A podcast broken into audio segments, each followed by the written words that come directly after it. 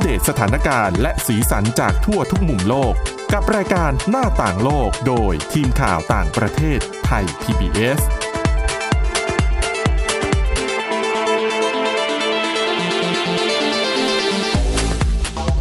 สวัสดีค่ะ คุณผู้ฟังคะต้อนรับเข้าสู่รายการหน้าต่างโลกค่ะ ก็เป็นประจำเช่นเคยนะคะ ตั้งแต่วันจันทร์ถึงวันศุกร์ค่ะ เราก็จะมาพบกันในรายการหน้าต่างโลกนะคะ ซึ่งก็จะนำเสนอเรื่องราวข่าวสารจากต่างประเทศ ทั้งข่าวอัปเดต รวมถึงสีสันจากทั่วทุกมุมโลกค่ะ ก็ดำเนินรายการโดยทีมข่าวต่างประเทศของไทย PBS นะคะ ที่จะสลับสับเปลี่ยนกันมาทำหน้าที่ตรงนี้นะคะ วันนี้พบกับดิฉันสวรักษ์จากวิวัฒนากุลแล้วก็คุณทิพย์ตะวันธีรนัยพงค์ค่ะ สวัสดีค่ะ ค่ะเอาละค่ะ เราเริ่มต้นสัปดาห์วันนี้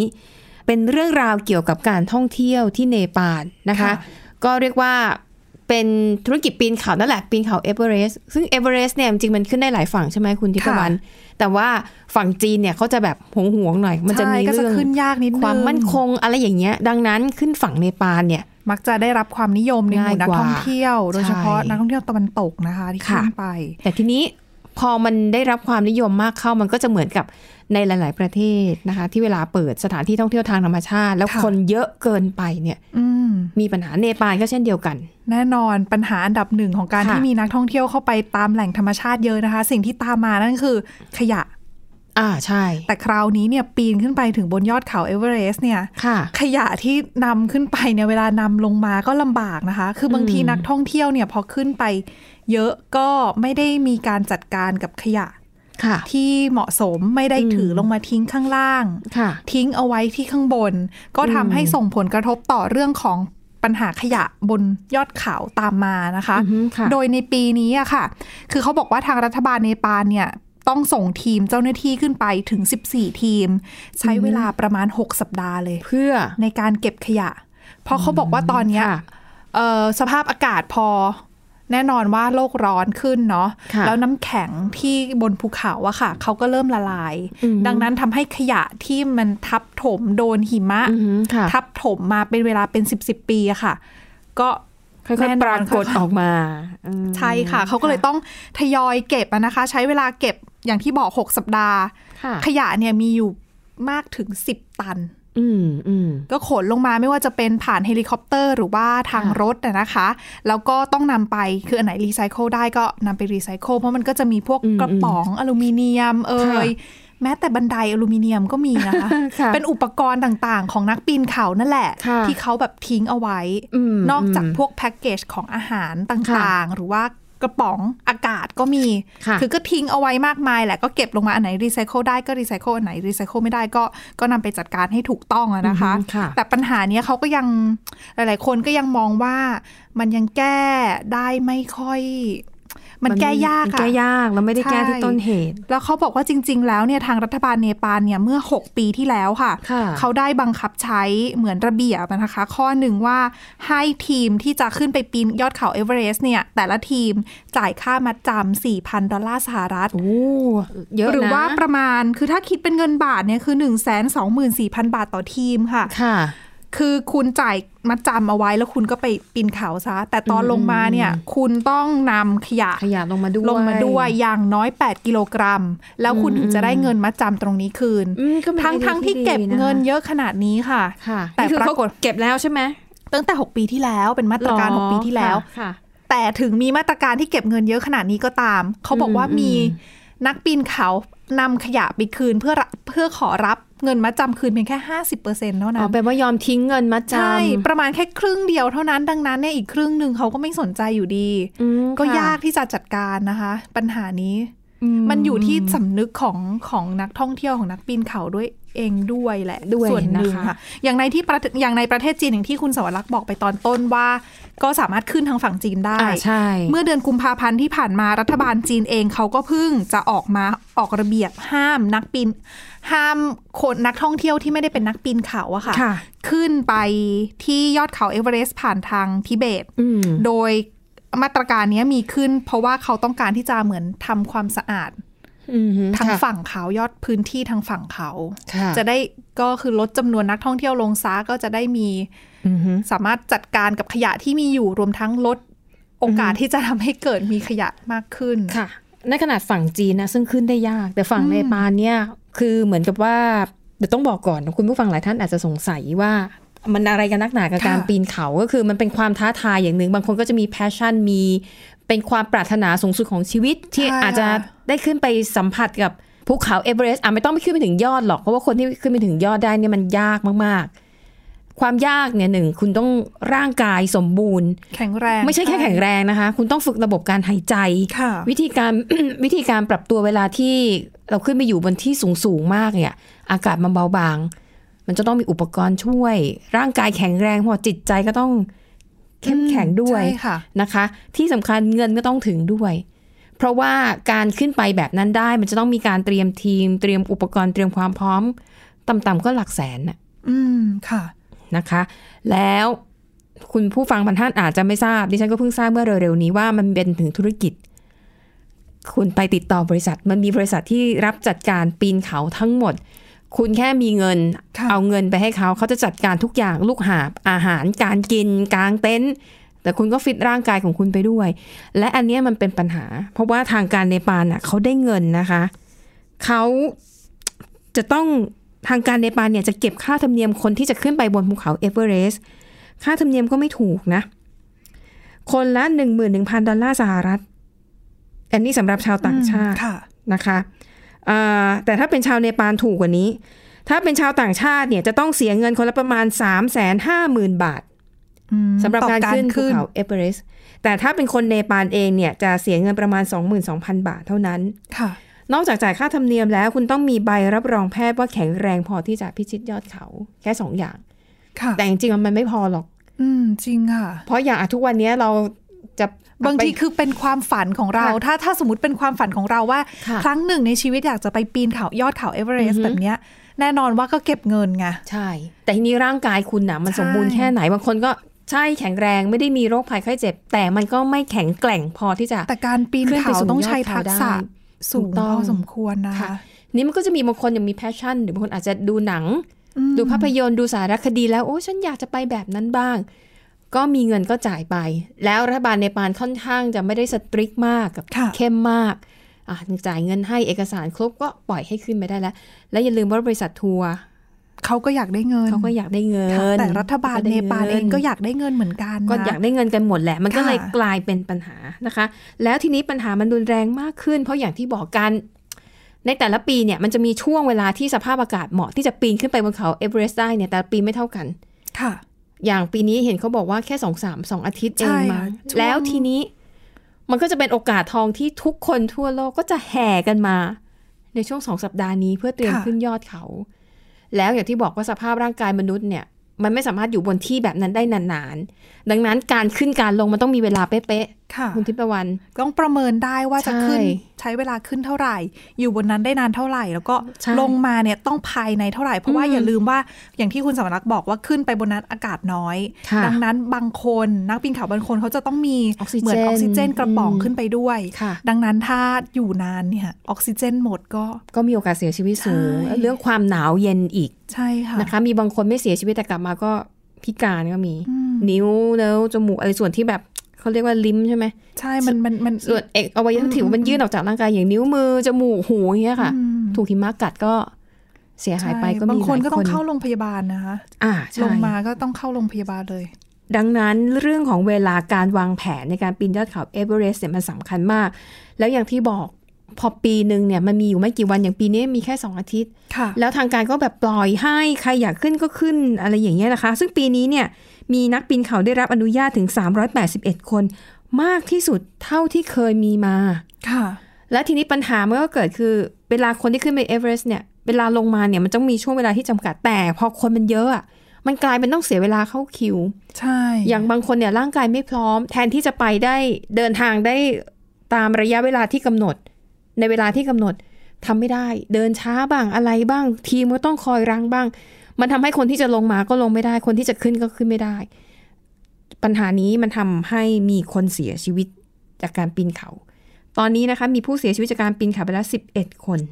ก็ถือว่ามากเป็นประวัติการณ์เหมือนกันนะคะอ่า เพราะว่ามีนักปีนเขาหน้าใหม่ที่พยายามจะพิชิตยอดเขาเอเวอเรสต์มากขึ้นเรื่อยๆ มันเลยทำให้เป็นอันตรายต่อทุกคน ใช่ค่ะ ทุกคนที่ร่วมนะคะ สาเหตุก็คือตกเขาก็มี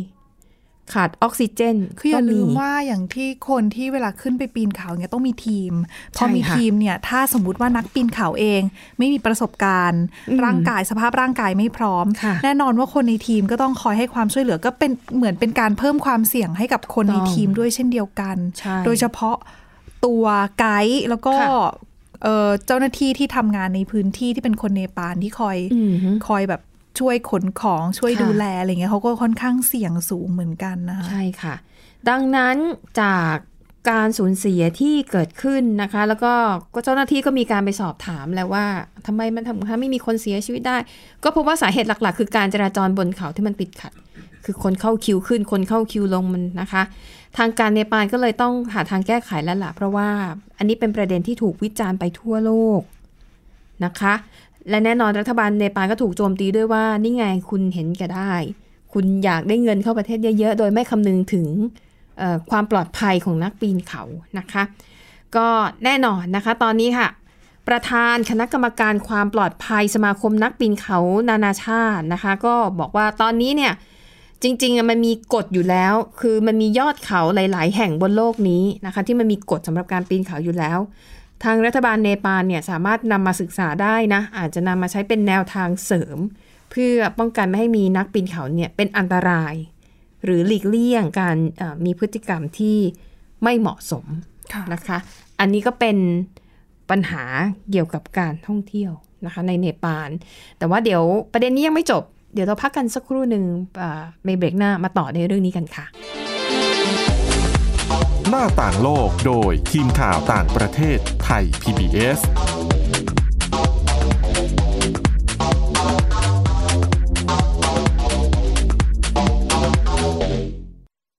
อยู่ที่ไหนก็ติดตามเราได้ทุกที่ ผ่านช่องทางออนไลน์ จากไทย PBS Digital Radio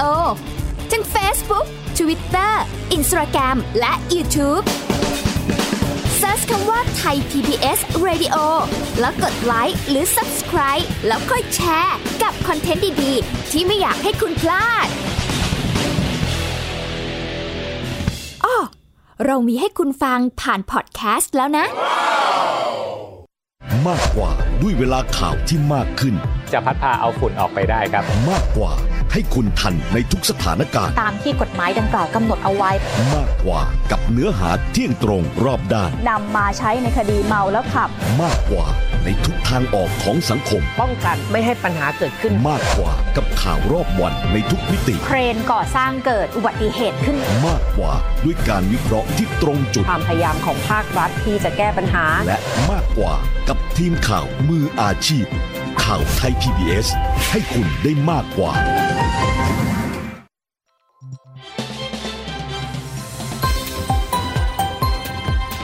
คุณกำลังรับฟังไทย PBS ดิจิทัล Radio วิทยุข่าวสารสาระ เพื่อสาธารณะและสังคม หน้าต่างโลกโดยทีมข่าวต่างประเทศไทย PBS ค่ะคุณผู้ฟังคะก็ยังคงอยู่ที่เรื่องของความปลอดภัยของนักปีนเขานะคะ ที่หลังจากที่มีผู้เสียชีวิตถึง 11 คนในปีนี้ ถือว่าสูงเป็นประวัติการณ์นะ แล้วก็จำนวนนักปีนเขาที่ได้รับอนุญาตให้ขึ้นไปบนยอดเขาก็สูงเป็นประวัติการณ์เช่นกันคือ 381 คน ก็เลยต้องมีการคนเลยวิจารณ์เยอะมากว่าทางการเนปาลควรจะต้องทำอะไรสักอย่างเพื่อ ป้องกันความสูญเสียที่จะต้องเกิดขึ้นแน่ ๆ ในปีหน้าถ้าหากว่าสถานการณ์ทุก ค่ะ อย่างยังเป็นแบบเดิมนะคะ ก็มีคนเสนอว่าก็ไปลองดูว่ามาตรการของที่เขาใช้ในภูเขาลูกอื่นๆ ที่มีที่แบบ ที่ให้ปีนเขาขึ้นไป ใช่ เที่ยวแบบนี้นะ ใช่ใช่นะคะ ก็ให้รัฐบาลเนปาลเนี่ยจะไปศึกษาแล้วก็นำมาประยุกต์ใช้กับยอดเขาเอเวอเรสต์เพิ่มเติมนะคะ แล้วก็คนที่เคยปีนยอดเขาเอเวอเรสต์มาแล้วเนี่ยหลาย ๆ ครั้งเนี่ยก็บอกว่าปัญหาหนึ่งก็คือในช่วง 10 ปีที่ผ่านมานะคะมีบริษัทใหม่ ๆ ที่รับจ้างนำนักปีนเขาขึ้นไปบนยอดเขาเอเวอเรสต์โดยจะจัดการดูแลให้ทุกอย่างเพียงแต่คุณจ่ายเงินให้เขาเนี่ยเขาบอกว่าไอ้บริษัทใหม่ๆเนี่ยมีหลายบริษัทที่คุณภาพต่ำ อืมมันก็เลยเป็นอีกปัญหาหนึ่ง คือไม่ได้มาตร นะคะ ฐานนั่นเองคืออ ม เหมือนกับอยากเปิดก็เปิดแต่ว่า ใช่ รัฐบาลไม่ได้คุมเข้มในการตรวจสอบบริษัท ค่ะ นั้นๆนะคะ ค่ะ ดังนั้นเนี่ยเขาก็เลยมีคนเสนอว่ามันควรจะคัดกรองหน่อย ควรจะให้แบบ ถ้าคนที่ต้องการจะมาเปิดบริษัทหรือทำธุรกิจแบบนี้เนี่ย ควรจะต้องมีประสบการณ์ในการปีนเขาที่สูงกว่า 8,000 เมตรมาแล้วเท่านั้น อืม นะคะอ่า แต่หลายคนน่ะก็อยากจะมาพิชิตเขาเรียกว่าอะไรอะทดสอบตัวเองที่นี่เป็นแบบ ใช่ ในความสูงระดับ ค่ะ ที่เกิน 8,000นะ ค่ะ นะคะ พวก ที่ นี้ นี่ ก็ เป็นที่แรกหรือเปล่าอะไร พวก เงี้ นี้ ย ก็จะมีกลุ่มคนที่แบบมีแพชชั่นในชอบปีนเขาอาจจะไปแบบ ใช่ ฝึกด้วยกันไปปีนยอดเขาที่อื่นมาก่อน แต่ว่าเอเวอเรสต์ ค่ะ เนี่ยมันสูงที่สุดในโลกไง มันก็แบบดูท้าทายนะคะ แต่ว่าอ่าสาเหตุหนึ่งที่การปีนเขามันได้รับความนิยมอะอย่างที่บอกไปแล้ว มันเป็นอาจจะเป็นแพชชั่นครั้งหนึ่งในชีวิต แล้วการปีนเขาเนี่ยมันเลยกลายเป็นรายได้ เนปาลเนี่ยเป็นประเทศยากจนนะ รายได้หลักๆของเขามาจากการท่องเที่ยว นอกจากอายอดเขาเอเวอเรสต์แล้วเนี่ยเขาจะมีมรดกโลกอีกมากมายนะคะ อันนี้ก็เป็นอีกจุดขายหนึ่ง ดังนั้นเวลาเราฉันนะเคยไปเนปาลเวลาดูคนไปเนี่ยนะคะ ในกรุงกาดมันดูคนจะไม่ค่อยเยอะหรอก ส่วนมากเขาจะมาเพื่อไปปีนเขา คือเหมือนกับการมันดูเนี่ยมาเพื่อมาเปลี่ยนเครื่องหรือว่ามา ใช่ เพื่อมาต่อไปที่อื่น ถูกต้องและทุกคนมาก็จะแบบมีสัมภาระคือดูแล้วรู้เลย ค่ะ ว่าเป็นนักปีนเขาอะนะคะ ดังนั้นไอ้พวกเนี้ยมันคือรายได้หลักของในปาลมันช่วยส่งเสริมทั้งอ่าร้านอาหาร โรงแรมอ่าบริการรถรับจ้าง แล้วก็พวกเชอปาเป็นชนเผ่าชนอ่าเป็นชนเผ่ากลุ่มหนึ่งมีความเชี่ยวชาญในการปีนเขามากเป็นพิเศษ พวกเนี้ยก็จะมีรายได้ ค่ะ จากพวกนี้แหละ ค่ะ อืมนะคะ แต่ทีนี้มันก็มีปัญหานะคะ ว่าขณะเดียวกันมันก็มีการหลอกล่อนักปีนเขาอย่างเช่น อย่างพวกโรงแรมโรงพยาบาลอย่างเงี้ยบางทีก็ให้บริการประเมินสุขภาพนักปีนเขา ปรากฏว่าก็ไปชาร์จเขาในราคาที่แพงมาก ค่ะ นะคะ แล้วก็ในข่าวเนี่ยมีบอกถึงขั้นที่ว่ามีเจ้าของโรงแรมบางแห่งเนี่ย ไปไปหัวกับพวกให้เช่าเฮลิคอปเตอร์ ค่ะ แอบเอาสารพิษใส่อาหารเพื่อให้นักเขานักปีนเขาเนี่ยป่วย โอ้ขนาดนั้นเลยเหรอ จะได้จะได้บางจำเป็นกับถูกบังคับว่าต้องใช้บริการเฮลิคอปเตอร์ อันนี้น่าจะหมายถึงไปหัวกับบริษัทปีนเขาป่ะ เหมือนกับอยู่บนเขาแล้วอะถ้าป่วยแล้วปีนลงมาเองไม่ไหวอะไรอย่างเงี้ย ก็ต้องใช้บริการ ค่ะ ของเฮลิคอปเตอร์ เอ ซะ ออันนี้ก็เป็นเรื่องราวที่ไม่ค่อยดีเป็นประสบการณ์ที่ไม่ดี ค่ะ ของนักปีนเขาที่เขาเอามาแชร์กันนะคะ หลังจากที่เกิดปัญหาว่านักปีนเขาแออัดเกินเกินไปนะคะอ่ะยังอยู่กันที่อีกเรื่องหนึ่งนะคะ เป็นเรื่องเกี่ยวกับการทำธุรกิจท่องเที่ยวแหละคล้ายๆกันมีความเชื่อมโยงกันนะคะอ่าแต่ว่าเป็นเรื่องราวของบริษัทเอ่อแฟชั่นบริษัทหนึ่งแต่บริษัทนี้เนี่ยถ้าเอ่ยชื่อยี่ห้อเนี่ยคุณผู้ฟังต้องรู้จักแน่ ค่ะ เพราะว่าเขาดังมากในการทำกระเป๋าเสื้อผ้า ที่มันเกี่ยวข้องกับการเดินป่าปีนเขาโดยเฉพาะ ค่ะ ก็บอกชื่อเลยแล้วกันเพราะเป็นข่าวไปแล้ว ชื่อยี่ห้อ North Face ค่ะ นะคะเอิ่มปรากฏว่า North Face เนี่ยมันก็ไปใช้เล่ห์กลตุกติกนิดนึง ยังไง จริง ๆ มันอาจจะไม่ผิดกฎหมาย แต่ว่า ค่ะ มันเสียความรู้สึก ๆของของบรรดา ของคน ลูกค้าของคนซื้อสินค้า ใช่ อ่าคุณทิพย์ตะวันรู้จักวิกิพีเดีย ค่ะ นะคะวิกิพีเดียก็คือสาสาคล้ายๆ สารานุกรมออนไลน์ ค่ะ รวบรวมความรู้จากทั่วโลกมี มี หลากหลาย หลากหลาย ภาษา ภาษาด้วย ภาษาไทย ค่ะ ก็มีวิกิพีเดียเนี่ย จุดเด่นของมันก็คือ มันจะเปิดโอกาสให้ใครก็ได้ ค่ะ เข้ามาใส่ข้อมูลภาพ เนื้อหาต่างๆ ในในวิกิพีเดีย แต่ในขณะเดียวกันไอการเปิดเสรีแบบนี้เนี่ย มันก็ทำให้ข้อมูลที่อยู่ในวิกิพีเดียบางครั้งก็เชื่อไม่ได้นะ ใช่ค่ะ เพราะว่า เอา มัน ข้อมูล กลายเป็นว่า ก็ผิด ใครจะเข้าไปแก้ไขเปลี่ยนแปลงก็ได้เช่นเดียวกัน ได้ระดับหนึ่งอืมนะคะ อืม และทีนี้นะคะ ปรากฏว่า Not Face เนี่ยเขาก็เลยใช้จังหวะเนี้ยใช้จุดอ่อนเนี่ยของวิกิพีเดียเนี่ย เข้าไปโฆษณาในเชิงแฝง ยังไงคะ วิธีการเขาแนบเนียนมากนะคะ ค่ะ เขาบอกว่า Not Face เนี่ย ได้กระทำการที่ละเมิดต่อจรรยาบรรณของวิกิพีเดีย ค่ะ ด้วยการแอบโฆษณาผ่านการอัปโหลดรูปภาพที่เป็นภาพสาธารณะ อ๋อ นะคะ แล้วเหมือนมีชื่อโลโก้ของผลิตภัณฑ์อยู่ในภาพนั้นเหรอคะหรือยัง ถู ไง กต้อง อ๋อ ค่ะ และอันนี้มันเป็นฝีมือของบริษัทเอเจนซี่นะ ดังมากลีโอเบอร์เน็ตลีโอเบอร์เน็ตเป็นคนทำแคมเปญชุดนี้ซึ่งเสียชื่อเสียชื่อมาก ๆ นะคะ วิธีการของเขาเนี่ยก็คือว่าอันในวิกิพีเดียมันก็จะมีชื่อเราสามารถคนได้ใช่ไหมสมมติว่าเราสนใจ ค่ะ วันนาอุทยานนี้เราอยากไปเดินปีนเขาอะไรเงี้ย เราก็เซิร์ชเข้าไป มันก็จะมีข้อมูลแล้วก็จะมีรูปภาพ ค่ะ แล้วบริษัทโฆษณาของ Not Face เนี่ยเขาเอาภาพของนายแบบนางแบบที่ ของ ใช้สินค้าของ ค่ะ Not Face แล้วหันยี่ห้อออกมา อ๋อ ก็เอาภาพนั้นนะแปะลงไป ค่ะ ดังนั้นถ้าคุณเซิร์ชเข้าไปดูข้อมูลของวนอุทยานแห่ง ก็จะเรูนี้ปภาพแบบนี้แหละ คุณก็จะเห็นผลิตภัณฑ์ของ North Face อยู่ในวิกิพีเดียด้วย ค่ะ นะคะอ่าแล้วเขาบอกว่าอ่า North Face เนี่ยนำรูปภาพสินค้าเหล่านี้เนี่ยไปใส่ในสถานที่เป็นจุดหมายปลายทางต่างมากถึง 15 แห่ง ค่ะ ในวิกิพีเดียนะคะ เพราะถือว่ามันก็เป็นแหล่งข้อมูลที่คนเข้าถึงง่าย แล้วก็ได้รับความนิยม ใช่ค่ะ มาก คือถ้าเราไม่ได้อ้างอิงเรื่องของวงวิชาการหรือว่า ค่ะ แค่เข้าไปเพื่อหาความรู้เพื่อให้เราเข้าใจสิ่งบางอย่างที่ อืม เราอาจจะไม่ไม่ค่อยเข้าใจเท่า ๆ ไหร่ เข้าใจแบบเร็วๆ ใช่ ง่ายๆ ผิวเผิน ซึ่งวิกิพีเดียช่วยได้นะคะ นะคะ แล้วก็เป็นที่พึ่งของหลายๆคนมา ใช่ เจอแบบนี้ก็ แย่เลยนะ ใช่นะคะแล้วก็ถือว่าเป็นการโฆษณาเนียน ค่ะ แล้วก็ไม่ต้องเสียเงิน ใช่ไหมเพราะวิกิพีเดียมันฟรี มันโอเพนซอร์สอยู่แล้ว ใช่ค่ะ นะคะเอ่อและอีกอย่างหนึ่งอย่างสมมติเวลาเราจะไปเที่ยวที่ไหนสักที่เนี่ย เราก็จะเข้าไปค้นหาข้อมูลในงานวิกิพีเดียก็เป็นหนึ่งในแหล่งข้อมูลกันนะคะเอาละค่ะ แล้วนอกเหนือจากนี้เนี่ย Google เนี่ย เวลา Google เขาจะไปดึงภาพ เวลามีคนเซิร์ชอะไรอย่างเงี้ย Google จะไปดึงภาพจากวิกิพีเดีย ค่ะ เท่ากับสินค้าของ North Face ก็จะผ่านสู่สายตาของผู้คนได้มากยิ่งขึ้นไปอีกนะคะวิกิพีเดียนะคะก็ออกมาเปิดเผยบอกว่า การกระทำของ North Face แล้วก็บริษัทโฆษณาที่เขาจ้างเนี่ยถือว่าเป็นการผิดต่อจรรยาบรรณของวิกิพีเดีย สิ่งที่พวกเขาก็ทำก็คล้ายกับการทำลายทรัพย์สินสาธารณะ แล้วก็ได้ใส่เนื้อหาที่มีไว้เพื่อการโฆษณาเชิงพาณิชย์ อันนี้ขัดกับหลักการของวิกิพีเดีย ที่สร้างขึ้นมาเพื่อต้องการให้เป็นพื้นที่แห่งความรู้แล้วก็เป็นพื้นที่แบบกลางๆอะ่ะ ค่ะ ไม่ขายของไม่เข้าข้างใครไม่มีทัศนคติอะไรที่มันไบแอสไปทางใดทางหนึ่ง คือถ้าใครสังเกตคือเดี๋ยว ค่ะ นี้เวลาเข้าเว็บไซต์อะไรๆอะเว็บไซต์ที่ที่ไม่ต้องเสียเงินอย่างเงี้ย ก็จะเห็นมีโฆษณาขึ้นเยอะเลยแต่ว่าวิกิพีเดียเนี่ย ไม่มีนะ อืม อืม นะคะ ดังนั้นเนี่ยวิกิพีเดียก็อาจจะแบบรู้สึกไม่ค่อย ใช่คือเขาก็ เข้าใจ อยาก เท่าไหร่ อยากจะให้เว็บไซต์ของเขาเนี่ย เป็นเป็นพื้น พื้นที่แห่งความรู้จ ใช่ ริง ๆนะคะ โดนเข้าไปแบบนี้นะคะ Not Face ก็อยู่เฉยไม่ได้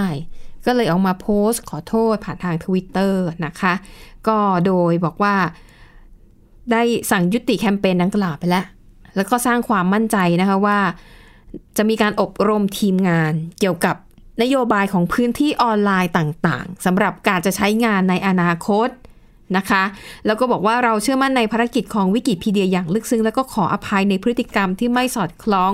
กับหลักการเหล่านั้นนะคะ แต่ว่านิดนึงค่ะคุณสวรักษ์แล้วภาพที่ทำการอัปโหลดไปแล้วเนี่ยเขาจะเปลี่ยนกลับมาให้ไหมคะเนี่ย เขาควรก็ต้องลบออกอะนะเพราะโดนขนาดนี้แล้วอะนะคะเอ่อแล้วก็ North Face เนี่ยก็ยืนยันนะว่าทุกสิ่งทุกอย่างที่ทำไปเป็นฝีมือของ Leo Burnett ค่ะ เทเลเมดเป็นบริษัทลูกของ Leo Burnett นะคะ แต่ว่าแม้จะบอกว่า Leo Burnett ทำก็จริงแต่เวลาก่อน ค่ะ ที่เขาจะอ่าโหลดผลงานลงในวิกิพีเดียมันต้องผ่านเจ้าของสินค้า ก็คือ North Face ที่อยู่ในบราซิลเนี่ย ผ่านไปแล้วไงเออดังนั้นก็คือจะโยนความผิดให้เขาเต็มๆไม่ได้ คุณต้องมีส่วนร่วมรับผิดชอบด้วย ซึ่งจะบอกว่าจริง ๆ แล้วทุกวันนี้มันก็มีหลาย ๆ บริษัทนะคะ ที่โฆษณาผ่านสื่อสังคมออนไลน์แบบนี้อย่าง Facebook เราเห็นอยู่แล้ว ค่ะ หรือมันจะเป็นมีเดียอะไรทำได้ ซึ่งอันนั้นเขาเขาจ่ายเงิน ไม่ผิ ซื้อ ด พื้นที่ แล้วเขาเขียนชัดเจน ค่ะ ว่านี่คือ การโฆษณา สื่อโฆษณา ค่ะ อันนี้คือสื่อที่จ่ายเงินนะ เพื่อให้ ค่ะ ได้ลงตีพิมพ์อะอย่างนั้นอะชัดเจน ไม่มีใครว่าอะไรคุณได้ แต่การทำแบบเนี้ยมันเหมือนกับการตีเนียนอะการหลอกให้คนเข้าใจผิด ว่าอุ้ยดูสิใครๆก็แบบนิยมใช้ยี่ห้อนี้ไปปีนเขาที่ไหนก็เจอยี่ห้อนี้เนาะ อืม ถือว่าเป็น ไม่ดีเป็นการกระทำที่ไม่ดี ถือเป็นบทเรียน ค่ะ ราคาแพงของ Not Face นะคะอ่าอันนี้ก็อาจจะเป็นประโยชน์กับคุณผู้ฟังด้วยนะคะ ที่อาจ ค่ะ จะบางทีไปทำธุรกิจ แล้วบางทีไปคิดแคมเปญแบบประชาสัมพันธ์สินค้าของตัวเอง ค่ะ แบบแผลงๆอะ่ะ มันจะทำให้เกิดผลเสียมากกว่า ค่ะ ผลดีนะคะอ่ะและทั้งหมดนี้ก็คือเรื่องราวนะคะที่ทางรายการหน้าต่างโลกนั้น คัดสรรมานำเสนอให้กับคุณผู้ฟังก็หวังว่า จะเป็นประโยชน์บ้างไม่มากก็น้อยนะคะสำหรับรายการหน้าต่างโลกนะคะ เราออกอากาศทุกวันจันทร์ถึงวันศุกร์ค่ะ ตั้งแต่เวลา 11นาฬิกาถึง 11นาฬิกา30 นาที ช่องทางการรับฟังนะคะ ทางไทย PBS Digital Radio นะคะ หรือว่ารับฟังย้อนหลังก็ได้ง่าย ๆนะคะ เข้าไปที่เว็บไซต์ www.thaipbsradio.com ค่ะ และสำหรับวันนี้เราสองคนพร้อมด้วยทีมงาน ขอลาไปก่อนกลับมาพบกันใหม่ในตอนหน้า สวัสดีค่ะ สวัสดีค่ะ ติดตามรับฟังรายการย้อนหลังได้ที่เว็บไซต์และแอปพลิเคชันไทย PBS Radio ไทย PBS ดิจิทัล Radio วิทยุข่าวสารสาระ เพื่อสาธารณะและสังคม